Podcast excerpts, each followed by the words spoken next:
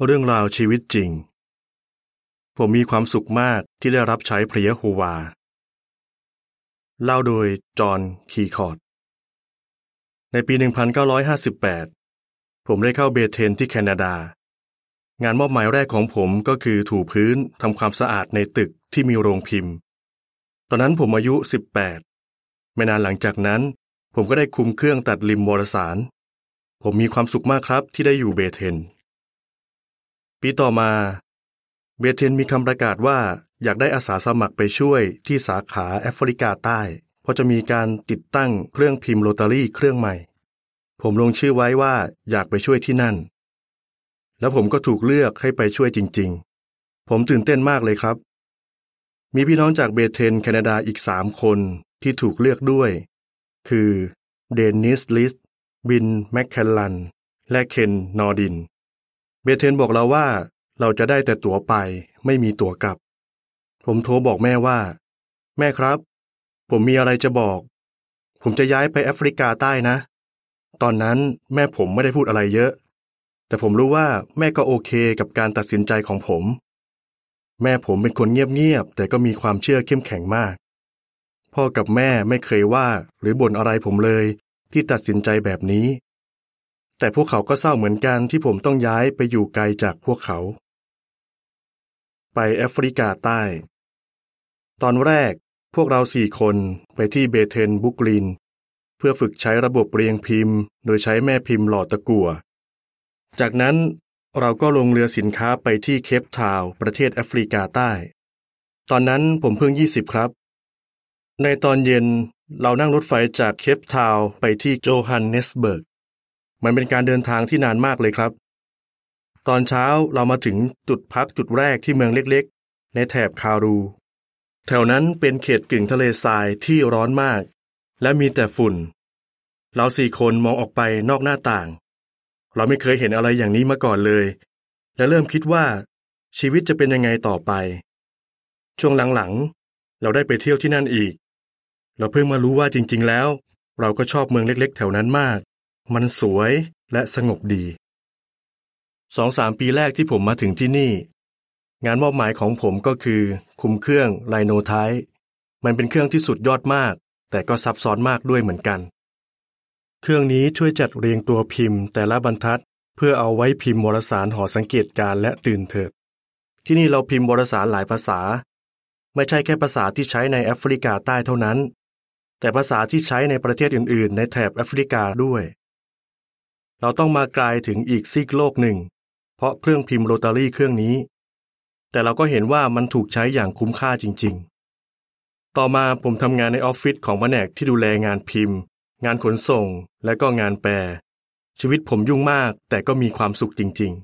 ๆ แต่งงานและได้งานมอบหมายใหม่ ในปี 1968ผมแต่งงานกับไพโอเนียคนหนึ่งที่ชื่อลอร่าโบเวน เธออยู่ใกล้ ๆ เบเทน และช่วยพิมพ์งานแผนกแปล สมัยนั้นคนที่แต่งงานใหม่จะอยู่เบเทนต่อไม่ได้ เราเลยได้รับมอบหมายให้เป็นไพโอเนียพิเศษ ตอนแรก ผมกังวลนิดหน่อย เพราะก่อนหน้านี้ผมอยู่เบเทนมาเป็นสิบปี มีที่พัก มีอาหารให้กินตลอด แต่ตอนนี้เป็นไพโอเนียพิเศษแล้ว เงินจะมีพอใช้ไหม แต่ละเดือนเราจะได้เบี้ยเลี้ยงคนละ 25 แลนด์35 ดอลลาร์ แต่เราต้องทำทุกอย่างให้ได้ตามเป้า ทั้งชั่วโมง การกลับเยี่ยมและก็หนังสือ เราถึงจะได้เบี้ยเลี้ยง และเบี้ยเลี้ยงที่เราได้ก็ต้องจ่ายทั้งค่าเช่าบ้าน ค่าอาหาร ค่ารถ ค่ายา รวมทั้งค่าใช้จ่ายอย่างอื่นอีก เราถูกส่งไปเป็นไพโอเนียใกล้ๆ เมืองเดอร์บันที่มหาสมุทรอินเดีย ที่นั่นมีคนอินเดียเยอะมาก ส่วนใหญ่พวกเขาเป็นลูกหลานของคนอินเดียที่ย้ายมาทำงานที่โรงงานน้ำตาล ในช่วงปี 1875 ถึงตอนนี้พวกเขาจะทำอาชีพอื่นแล้ว แต่ก็ยังรักษาวัฒนธรรม และยังกินอาหารอินเดียเหมือนเดิม รวมถึงแกงกะหรี่อร่อยๆด้วย พวกเขาพูดภาษาอังกฤษ เราเลยประกาศกับพวกเขาได้ง่ายไพโอเนียพิเศษต้องทำงานรับใช้เดือนละ 150 ชั่วโมง วันแรก ผมกับลอล่าก็เลยวางแผนว่า จะทำหกชั่วโมง วันนั้นอากาศทั้งร้อนและชื้นมาก เราไม่มีรายเยี่ยมหรือนักศึกษาเลยสักคน เราเลยต้องไปประกาศตามบ้านทั้งหกชั่วโมง พอเราเริ่มไปได้สักพัก ผมก็มองดูนาฬิกา มันเพิ่งผ่านไปแค่ 40 นาทีเอง ผมสงสัยว่าเราจะทำงานมอบหมายนี้ต่อไปได้ยังไงเนี่ย ไม่นานเราก็เริ่มปรับตัวได้ ทุกวันเราจะเตรียมแซนด์วิช แล้วก็เอาซุปหรือกาแฟใส่กระติกน้ำร้อนไปด้วย ตอนที่เราไปประกาศ และพอเราเหนื่อย เราจะขับรถโฟกเต่าไปจอดใต้ต้นไม้ใกล้ๆ เพื่อจะพักสักหน่อย บางครั้งตอนที่เราพักก็จะมีเด็กอินเดียตัวเล็กๆ มาแอบมองดูเราด้วย พอเราทำอย่างนี้ไปได้สักพัก เราก็เริ่มชิน แล้วเราก็รู้สึกว่าเวลาแต่ละวันผ่านไปเร็วมาก เรามีความสุขมากที่ได้สอนความจริงในคัมภีร์เบิลกับคนในเขตนั้น คนอินเดียเป็นคนสุภาพเรียบร้อย มีน้ำใจ และนับถือพระเจ้า คนฮินดูหลายคนชอบฟังตอนที่เราประกาศ พวกเขาอยากเรียนเกี่ยวกับพระยะโฮวา พระเยซูคัมภีร์ไบเบิล ความหวังเรื่องโลกใหม่ และความหวังสำหรับคนตาย ภายในแค่ปีเดียว เราก็มีนักศึกษาถึง 20ราย แต่ละวันจะมีครอบครัวหนึ่งที่เราศึกษาด้วย ชวนเรากินข้าว ตอนนั้นเรามีความสุขมากๆเลยครับ แต่ไม่นานเราก็ได้รับงานมอบหมายใหม่ให้เดินหมวด ในเขตที่เป็นชายฝั่งมหาสมุทรอินเดียที่สวยงาม แต่ละอาทิตย์เราจะพักที่บ้านของพี่น้องในประชาคมที่เราไปเยี่ยม เราจะประกาศกับพวกเขา และให้กำลังใจพวกเขา เราเล่นกับลูกๆ และสัตว์เลี้ยงของพวกเขาด้วย เรากลายเป็นเหมือนคนในครอบครัวของเขาเลย พวกเราเดินหมวดได้สองปี ตอนนั้นเรามีความสุขมากๆ แล้วก็มีโทรศัพท์มาจากสำนักงานสาขาบอกกับเราว่า เราอยากให้คุณกลับมาทำงานที่เบเทนครับ ผมตอบว่าจริง ๆ แล้วอยู่ที่นี่เราก็มีความสุขดีนะครับ แต่ว่าเราก็พร้อมที่จะไปรับใช้ที่ไหนก็ได้ที่ถูกมอบหมายให้ไป กลับไปเบเทน ผมถูกมอบหมายให้ทำงานที่แผนกการรับใช้ ผมรู้สึกเป็นสิทธิพิเศษมากที่ได้ทำงานกับพี่น้องที่มีประสบการณ์หลายคน สมัยนั้นพอผู้ดูแลหมวดไปเยี่ยมประชาคมหนึ่งเสร็จ เขาจะส่งจดหมายไปที่สาขา และแผนกการรับใช้ก็จะส่งจดหมายที่ให้กำลังใจ และให้คำแนะนำกับประชาคม โดยดูจากรายงานของผู้ดูแลหมวด เลขาในแผนกเราต้องทำงานหนักมาก พวกเขาต้องแปลจดหมายจากผู้ดูแลหมวดที่เป็นภาษาโคซา ซูลู และภาษาอื่นๆ ให้เป็นภาษาอังกฤษ แล้วก็ต้องแปลจดหมายจากสาขาที่เป็นภาษาอังกฤษ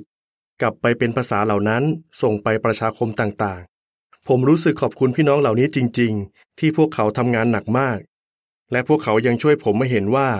พี่น้องแอฟริกาผิวดำต้องเจอปัญหาอะไรบ้าง ตอนนั้นแอฟริกาใต้มีการแบ่งแยกสีผิว คนที่สีผิวต่างกันจะต้องแยกกันอยู่ พวกเขาเลยไม่ค่อยมีโอกาสได้เจอกันและพูดคุยกัน พี่น้องผิวดำของเราก็ต้องพูดภาษาของตัวเอง และประกาศกับประชุมในภาษาของตัวเองด้วย เขตของประชาคมผมใช้แต่ภาษาอังกฤษ ผมเลยไม่ค่อยรู้จักคนแอฟริกาผิวดำเท่าไหร่ แต่ตอนนี้ผมมีโอกาสได้เรียนรู้ธรรมเนียม และวัฒนธรรมของคนผิวดำมากขึ้น และผมได้เห็นว่าพี่น้องของเราต้องกล้าแค่ไหน ที่จะไม่ทำตามธรรมเนียมและความเชื่อที่ไม่เป็นไปตามหลักการในคัมภีร์ไบเบิล นอกจากนั้นพวกเขายังไม่ยุ่งกับพิธีกรรมที่เกี่ยวข้องกับผีปีศาจด้วย ทั้งๆทที่ถูกคนในครอบครัว และคนในหมู่บ้านต่อต้านอย่างหนัก ไม่ใช่แค่นั้น ผู้คนในแถบชนบทส่วนใหญ่ยากจนมาก หลายคนแทบไม่ได้เรียนหนังสือ บางคนไม่ได้เข้าโรงเรียนเลยด้วยซ้ำแต่พวกเขาก็ยังนับถือคัมภีร์ไบเบิลผมได้ช่วยงานด้านกฎหมายที่เป็นคดีเกี่ยวกับเสรีภาพทางศาสนาและความเป็นกลางด้วย มีเด็กพยานหลายคนที่ถูกไล่ออกจากโรงเรียน เพราะไม่ยอมเข้าร่วมในการอธิษฐาน หรือร้องเพลงทางศาสนา เรื่องนี้ทำให้ผมได้รับกำลังใจมาก และมีความเชื่อเข้มแข็งขึ้นครับ พี่น้องที่สวาซิแลนด์ ซึ่งเป็นประเทศเล็กๆ ในแอฟริกา ต้องเจออีกปัญหาหนึ่งด้วย ตอนที่กษัตริย์โซบูซาที่สองตาย มีการสั่งให้ทุกคนไว้ทุกข์ ผู้ชายต้องโกนหัว และผู้หญิงต้องตัดผมสั้น แต่พี่น้องของเราไม่ยอมทำตามธรรมเนียมนั้น เพราะมันเกี่ยวข้องกับการไหว้บรรพบุรุษ พวกเขาเลยถูกข่มเหงอย่างหนัก เราประทับใจที่พวกเขาพักดีต่อพระเยาวามากจริง ๆ เราได้เรียนหลายอย่างเกี่ยวกับความซื่อสัตย์พักดี และความอดทนจากพี่น้องแอฟริกา มันทำให้เรามีความเชื่อเข้มแข็งมากขึ้นจริง ๆ ครับ กลับไปทำงานที่โรงพิมพ์ ในปี 1981 ผมถูกมอบหมายให้กลับไปที่โรงพิมพ์อีกครั้ง เพื่อช่วยในเรื่องการพิมพ์แบบใหม่ ที่ใช้คอมพิวเตอร์ ตอนนั้นเป็นเวลาที่น่าตื่นเต้นมาก วิธีการพิมพ์กำลังจะเปลี่ยนไป มีตัวแทนที่ขายเครื่องพิมพ์ ที่ใช้ระบบเรียงพิมพ์ด้วยแสง มาให้สาขาทดลองใช้ฟรี ในที่สุดสาขาก็เลยซื้อเครื่องพิมพ์นี้มาใหม่ห้าเครื่อง เพื่อเอามาแทนเครื่อง Linotype ที่เราเคยมีอยู่เก้าเครื่อง นอกจากนั้นเราซื้อเครื่องพิมพ์โรตารี่แบบออฟเซตใหม่มาอีกเครื่องหนึ่งด้วย ทุกอย่างกำลังก้าวหน้าไปเร็วมาก เนื่องจากตอนนี้เรามีคอมพิวเตอร์ช่วยในการพิมพ์แล้ว เราเลยคิดค้นวิธีการจัดหน้าแบบใหม่ โดยใช้โปรแกรมที่ชื่อว่า MEPS ซึ่งก็คือระบบการจัดพิมพ์อิเล็กทรอนิกส์อเนกภาษา ถ้านึกถึงตอนที่พวกเราทั้ง 4 คนต้องจากเบเทนที่แคนาดามาที่แอฟริกาใต้ เพราะเครื่องพิมพ์ไรโนไทป์ที่แสนจะช้าและยุ่งยาก ตอนนี้เทคโนโลยีด้านการพิมพ์ก็พัฒนาไปไกลมาก เราทั้ง 4 คนแต่งงานแล้วภรรยาของพวกเราน่ารัก และเป็นไพโอเนียที่มีความเชื่อเข้มแข็ง ผมกับบินยังรับใช้ที่เบเทน ส่วนเคนกับเดนนิส ก็อยู่กับครอบครัวของพวกเขาที่ไม่ไกลจากเบเทนเท่าไหร่ งานของสาขาเพิ่มขึ้นเรื่อยๆ มีการแปลและพิมพ์หนังสือในหลายภาษามากขึ้น แล้วส่งไปให้กับสาขาอื่นๆ เพราะเรามีงานเพิ่มขึ้น เราเลยจำเป็นต้องสร้างเบเทนแห่งใหม่ ในที่สุดเราก็ได้ย้ายไปทางตะวันตกของโจฮันเนสเบิร์ก เราอุทิศเบเทนแห่งใหม่ในปี 1987 ผมมีความสุขมากที่ได้มีส่วนในความก้าวหน้านี้ และได้รับใช้ในคณะกรรมการสาขาแอฟริกาใต้เป็นเวลาหลายปี ได้งานมอบหมายใหม่อีก ในปี 2001 มีเรื่องที่ทำให้เราตื่นเต้นและตกใจมาก ผมถูกเชิญให้ไปรับใช้เป็นคณะกรรมการสาขาที่สหรัฐอเมริกา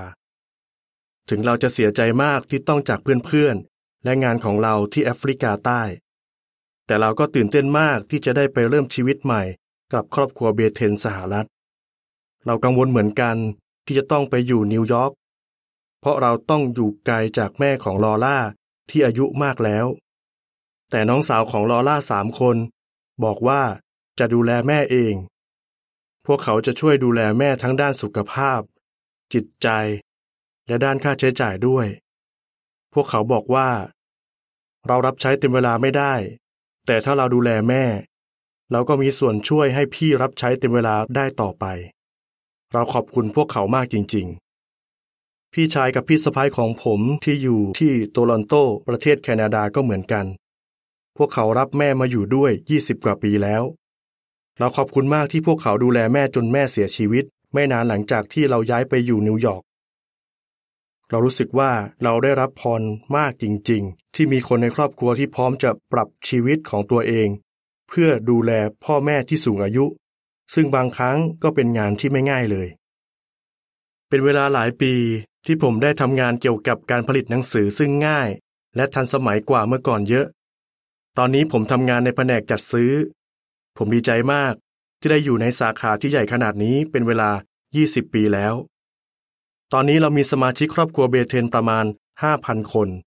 และมีอาสาสมัครเดินทางไปกับประมาณ 2,000 คน ถ้าย้อนกลับไป 60 ปีที่แล้ว ผมคงไม่คิดเลยว่า ผมจะได้มาอยู่ตรงนี้